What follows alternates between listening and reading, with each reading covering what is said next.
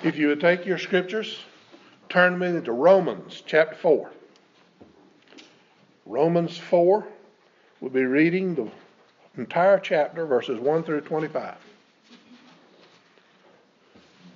Romans 4. Would you give ear to the reading of God's Word? What then shall we say that Abraham our father has found according to the flesh? For if Abraham was justified by works, he has something to boast about, but not before God. For what does the Scripture say? Abraham believed God, and it was accounted to him for righteousness. Now, to him who works, the wages are not counted as grace, but as debt. But to him who does not work, but believes on him who justifies the ungodly, his faith is accounted as righteousness. Just as David describes the blessedness of the man to whom God imputes righteousness apart from works.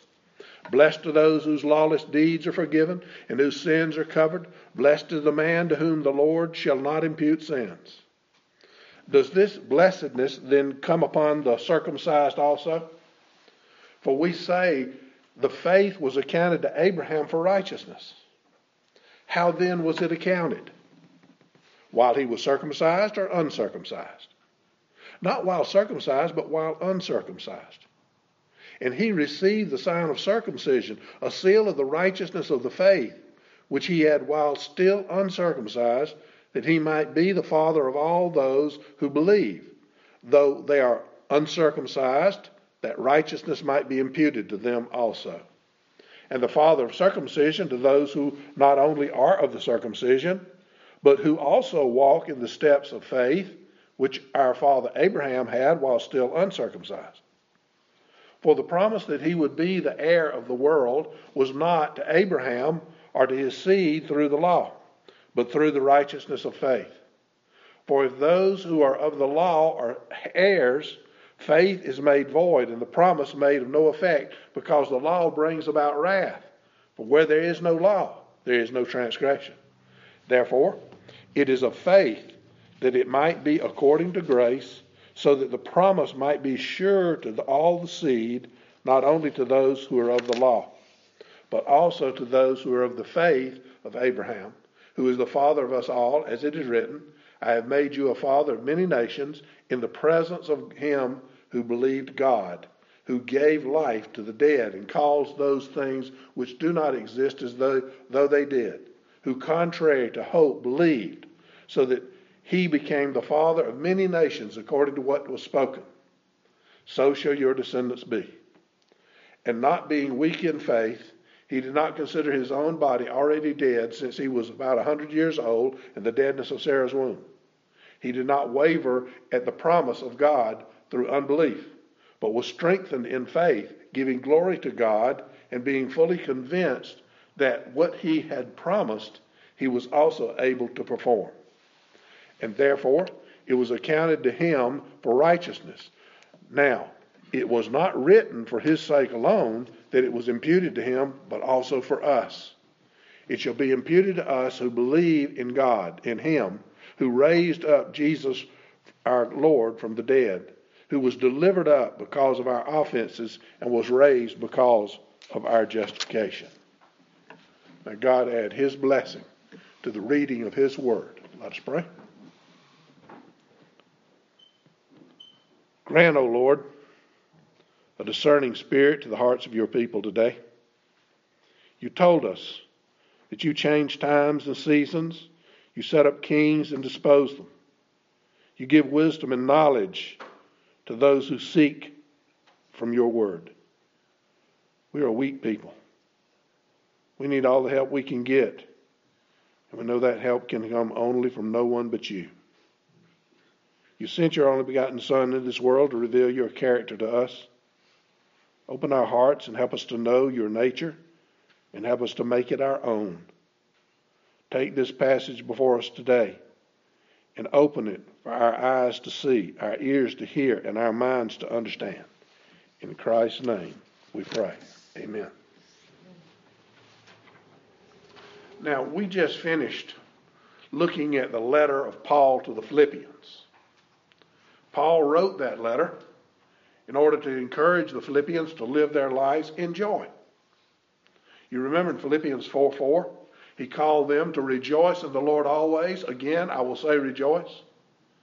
He went on in verse 5 to remind them let your gentleness be known to all men. The Lord is at hand. The Lord is here. He's with you. Now, how can that be? He was sent to the cross where he gave up his life in your place. The only way, the only way he could be here with you today is if he went through a resurrection and an ascension. The resurrection of Jesus is one of the most important theological points of all of Christianity. Without the resurrection, Christianity would be just another dead religion, offering no hope to man except what he finds in his own imagination. You must understand the place of importance this event holds. But you must also make sure you keep the resurrection in its proper place with the other important points of Christianity. Jesus was sent into this world by God the Father, making his incarnation as God come in the flesh a point that must never be overlooked. If Jesus was not sent by God, then his resurrection has no foundation of fact upon which to stand. Jesus is being sent into this world by God the Father as the God man. He came with a purpose. He came to do for a man what he could not do for himself. He came and lived the perfect life, fulfilling everything the law required for a man to enter into God's presence. Without his perfect life, there would never have been a resurrection. No man will ever enter God's presence without a perfect life to show his worth. This gives the resurrection a foundation of purpose. This God man, Jesus Christ, lived his life out in full compliance with God's law. But there was more to his purpose than simply living a perfect life. He came to live the perfect life on behalf of all those whom the Father would give him. This lays a foundation of hope for the resurrection. In order to make his perfect life applicable to those the Father had chosen, it was also necessary that Jesus use his perfect life as an atonement for the sins of his people. So, when he came to the end of his life, he offered that perfect life on Calvary's cross. He offered it as a sacrifice for the sins of all who would hear his message and believe in his works. In making this sacrifice, Jesus laid the foundation of his resurrection squarely upon the grace of God. If you're going to call yourself Christian, then you must believe this resurrection is built upon a foundation made up of those blocks, the blocks that are that we're looking at this morning: faith, purpose, hope, and grace. If you leave even one of these out, you have lost the truth of what God is saying to make mankind and doing for his people. You have a foundation that will fail if one block is missing. Another important thing to remember as we begin looking at this wonderful event we call the resurrection is what this resurrection had purchased on our behalf, and that is our justification a justification that comes by grace alone, through faith alone, in Jesus Christ alone, as well as the works he did to bring about the salvation of his people. Those works are the things we have just talked about his incarnation, his perfect life, his atoning death, along with his resurrection victory. You cannot separate out anything that Jesus did without adversely affecting the gospel message to the point of making it completely null and void. The last thing any true believer wants is to take away anything that Jesus did for them in the way of their salvation. The scripture is full of passages that call you as a believer to hear and believe all the scripture teaches about Jesus Christ and all he has done for his people. So, let's examine Romans 4, verses 23 through 25, and learn of the great importance this resurrection carries for us as true believers in Jesus Christ. First, we will study the privilege this resurrection brings into the lost and dying world. Second, we will look into the duty it produces for those who are made a part of this great privilege. Third, we will discover the glorious results that this resurrection produces for all who hear and believe this wonderful gospel message.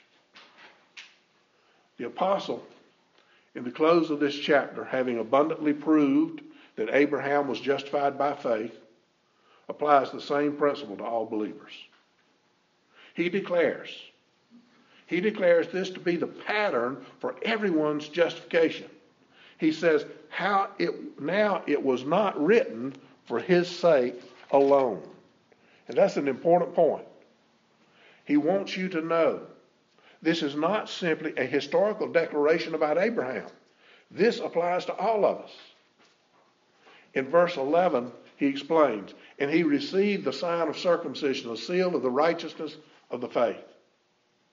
Again, this didn't just apply to Abraham, it applied to everyone who believes in Jesus Christ. You are saved by faith, by believing in Jesus Christ and all that has been written about him in his word. 1 Corinthians 10 11. Now, all these things happened to them, the Old Testament saints, as examples, and they were written for our admonition upon whom the end of the ages have come. Now, Paul makes it very clear. All this about salvation, our justification by faith alone, was written that we might have assurance of this wonderful righteousness by which God has saved us. As people who are wicked and evil, Gentiles and Jews, we receive the blessing of justification in the same way Abraham did. We receive the seal of righteousness by faith, by believing in God. This means there is a common privilege in this for all, for all who will hear and believe on Jesus Christ. Verse 23. Now, it was not for his sake alone that it was imputed to them. It was imputed to Abraham, or if you will, it was credited to him, which refers to the righteousness he received because he believed God, and it was also for us, for all who followed Abraham in faith. Remember, we have talked about this a number of times. Faith, simply put, is believing God. It's no more difficult than that. If you believe God, you have faith because it takes faith to believe God. Abraham had faith. Listen to Hebrews 11:11. 11. I'm reading from the NIV. By faith, Abraham, even though he was past age and Sarah herself was barren, was enabled to become a father because he considered him faithful who had made the promise. Abraham believed God. There's nothing harder about, hard about this. He simply believed what God told him. When you believe God, then he imputes to you this same righteousness the righteousness of Jesus Christ. We have already said the foundation of fact is that Jesus was sent by God the Father into this world. That's a fact nobody can deny. He came. He's here. We have the historical evidence that he was here. Listen to John 6:29.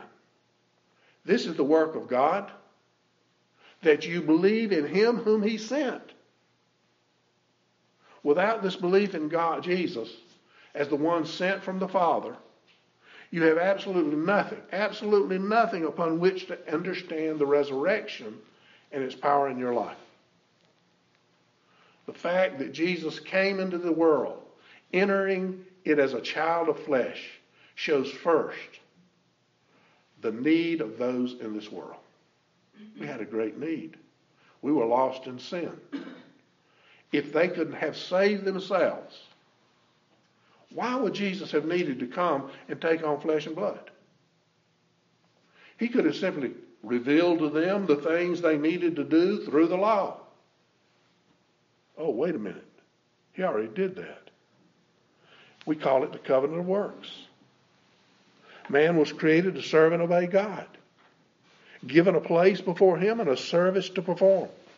He was provided a place to live and a time for fellowship with his Creator.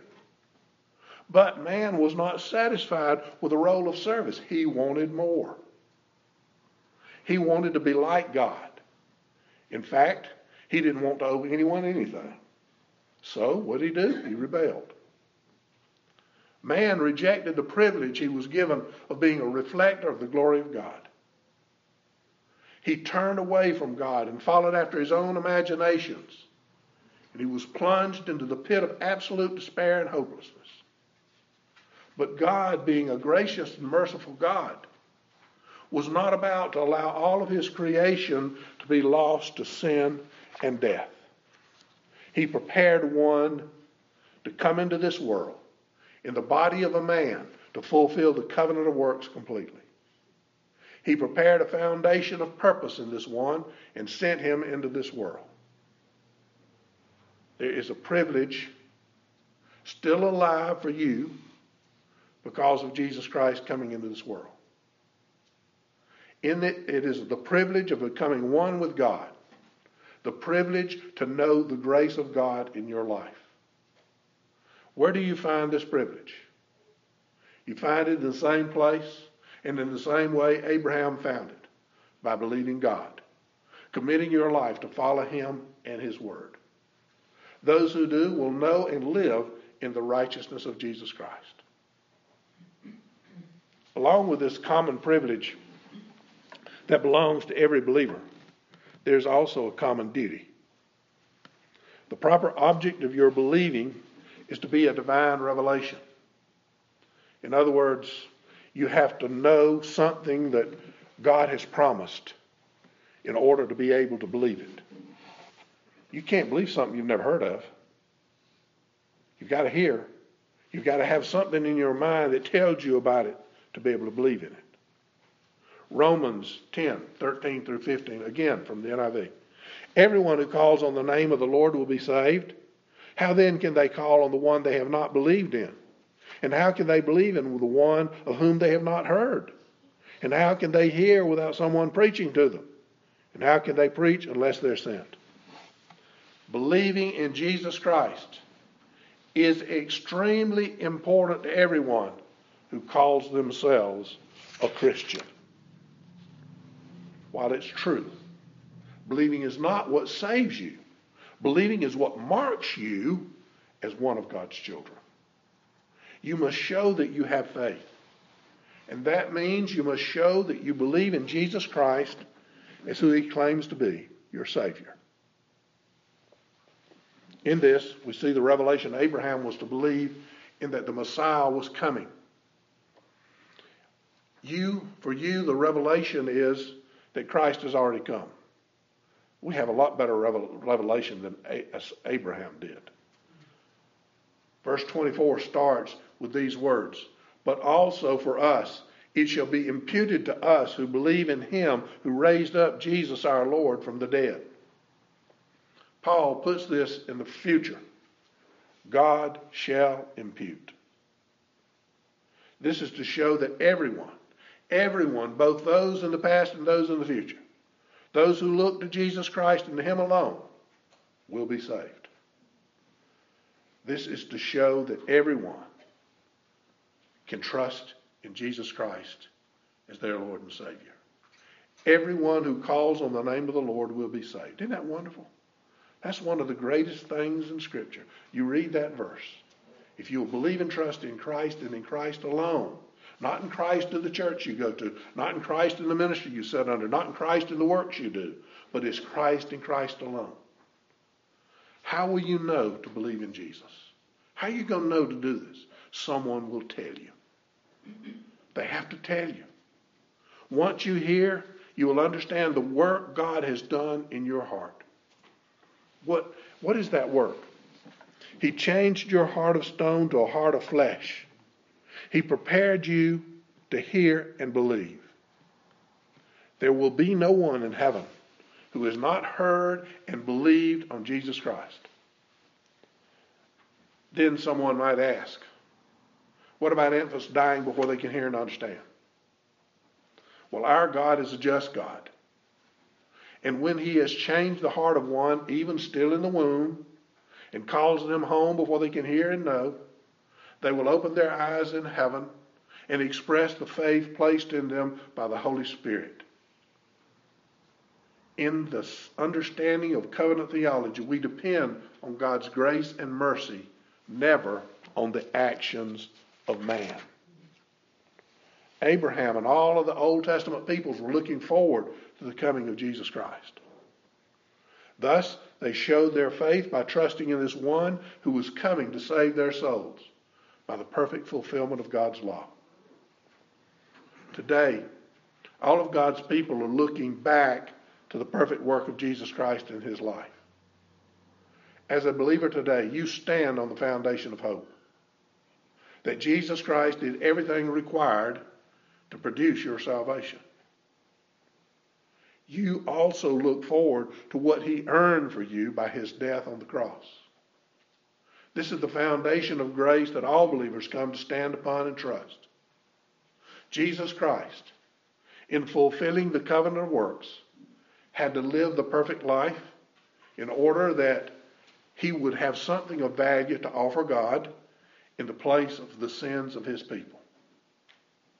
Abraham looked forward to this foundation of grace and was given pictures of it in the sacrifices he made. What he was looking forward to was his justification, that his sins were forgiven and forgotten.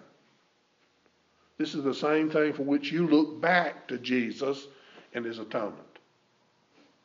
The last half of verse 24 says, For us who believe in him who raised Jesus our Lord from the dead. Abraham believed God. He believed God could raise up a son for him, even though he and Sarah were beyond childbearing age. He also believed that God could even raise that son from the dead if he needed to to fulfill his word. So Abraham was not afraid to obey God and offer Isaac as a sacrifice. To Abraham, resurrection was a very real thing. He believed God could and would raise to him to life any who trusted in him. Now, as we saw last week, Paul was equally convinced of the power of Christ's resurrection because of his Damascus Road experience. He laid out the facts that made this resurrection stand out as much as a glorious truth and ground for the Christian faith. That's what this is. 1 Corinthians 15, 4 through 8. That he was buried, and that he arose again from the third day according to the scripture, and that he was seen by Cephas, then by 12, 12 by the 12. After that, he was seen by over 500 brethren at once, of whom the greater part remain to the present, but some have fallen asleep. After that, he was seen by James, then by all the apostles, then last of all, he was seen by me also as one born out of date. This fact, all of these facts, are ground for our understanding of the resurrection. Paul laid it out. He saw it on that Damascus road. The Christian faith cannot stand apart from these truths. You need to hold them tight. You need to see your duty to them. Your duty as one who names the name of Jesus Christ is to believe the same thing. Believe what Paul believed. You must believe God.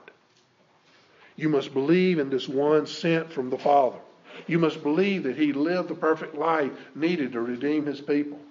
You must believe he offered that life as an atonement for your sins. And you must believe that he defeated the grave and death by his resurrection.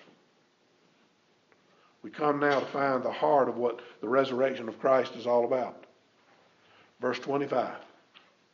Who was delivered up because of our offenses and was raised because of our justification.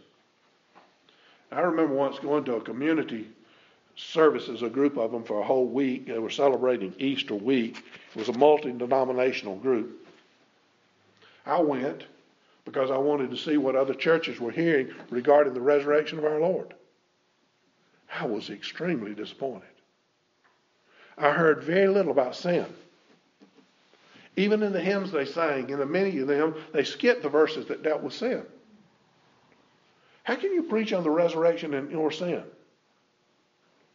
Without a proper understanding of sin, the resurrection has no meaning. It has no purpose. Paul makes that clear in this verse. He lays the foundation of grace again. He, Jesus, was delivered up for our offenses. It was God the Father who delivered him. He was kidnapped. He wasn't kidnapped by men. He wasn't made to pay this terrible price. He did it at the request of the Father in heaven. He did it for you. Yes, Jesus went to Calvary's cross. Yes, he died there as a malefactor, as one who is guilty of sin. It was not his own sin. It was your sin. It was my sin. It was the sin of all of his people. Without this death for sin, the resurrection makes absolutely no sense. Why would Jesus die if it was not to do something of benefit for his people? He died to expiate your sins. That means to free you from your guilt. To he, he, he, he became a propitiation for your sins. And that means to do away with the punishment of your sin. Christ took on your guilt and punishment. He paid the price for them. To free you from the punishment of those sins. He died on Calvary's cross that your sins might be cast into the sea of forgetfulness, done away with. He died to pay the price for your sins that you could never afford to pay yourself. He died on Calvary's cross that God's wrath against you might be appeased. We just sang the hymn, Rock of Ages, Cleft for Me. The first verse says, Rock of Ages, cleft for me, let me hide myself in thee, for the water and blood, for thy riven side which flowed, be it of sin the double cure. Cleanse me from its guilt and power. The only reason Jesus shed blood can cleanse you is because of his resurrection. It is his return to the Father that makes his death the cure for your sin.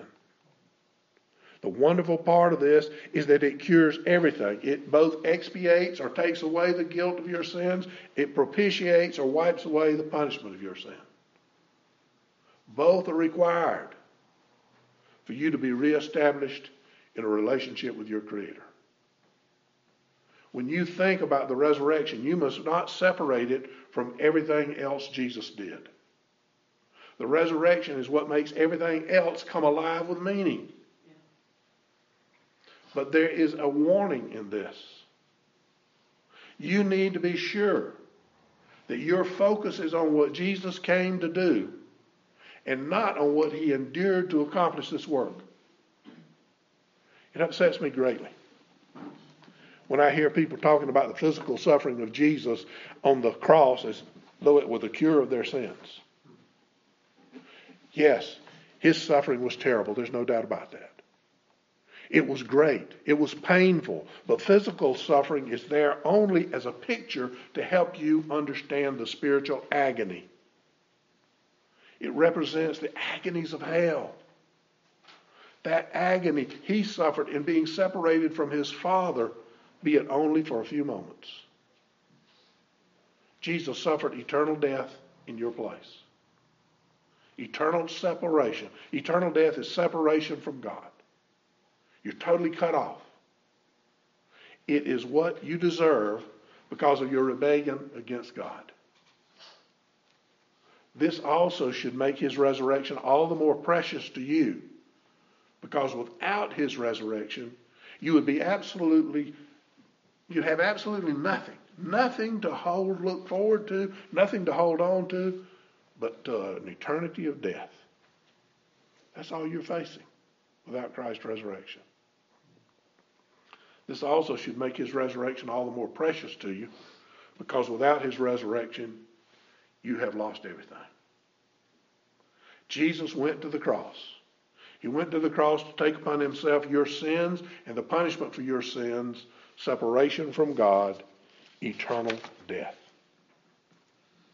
All the terrible things done to him at his crucifixion only show the true depth of man's rebellion against God and the true sinfulness of his heart. The real issue before you is the separation he endured for his Father in your place. Look at what Paul says next. He was raised because of our justification. Jesus was raised for the perfection, for the, for the completion of your justification. He paid your debt by the merits of his death. In his resurrection, he took himself upon himself your acquittance. As he lay in his grave, he represented you in your imprisonment. He became your surety, the only key to your escape. On the third day he was of his imprisonment, an angel was dispatched to roll away the stone that held him captive. That was his discharge, and it was yours. This shows to all who will look that divine justice was satisfied. The debt was paid in full. How could he have been released if he had committed the terrible crimes for which he was sentenced? Unless everything was completely atoned for. How could he be freed from death without the proper atonement? Paul puts a great emphasis on this resurrection because he knows its place of importance in the life of everyone who believes. He shows the results of this resurrection in Romans 8:34. Who is he who condemns? It is Christ who died, and furthermore, it is also risen, who is even at the right hand of God, who also makes intercession for me. The ties the incarnation this ties the incarnation, the perfect life, the atoning death, the resurrection victory, ties it all up in a nice, neat package. Jesus is the one sent by the Father to do for his people what they could never do for themselves. He came, lived the perfect life, died the atoning death, won the resurrection victory, took his place at the Father's right hand, and daily, daily intercedes for us. My friends, there's one thing you must see and understand in all of this. You are not in any way saved by anything in and of yourself or through your own efforts. You are saved only by faith and trust in Christ and the works he did on your behalf. It is Jesus and his perfect righteousness that is the foundation for your life. I hope and pray. Everyone here this morning can see and understand this wonderful resurrection, understand it as the foundation of all of your hopes. Without this resurrection, there's nothing, absolutely nothing for you to look forward to but an empty eternity. If you have not considered the power of this resurrection, then I call you to stop and do so right now. Please do not be deceived into thinking you have enough worth in and of yourself to bargain your way into heaven. Because this resurrection clearly says you do not have any such worth.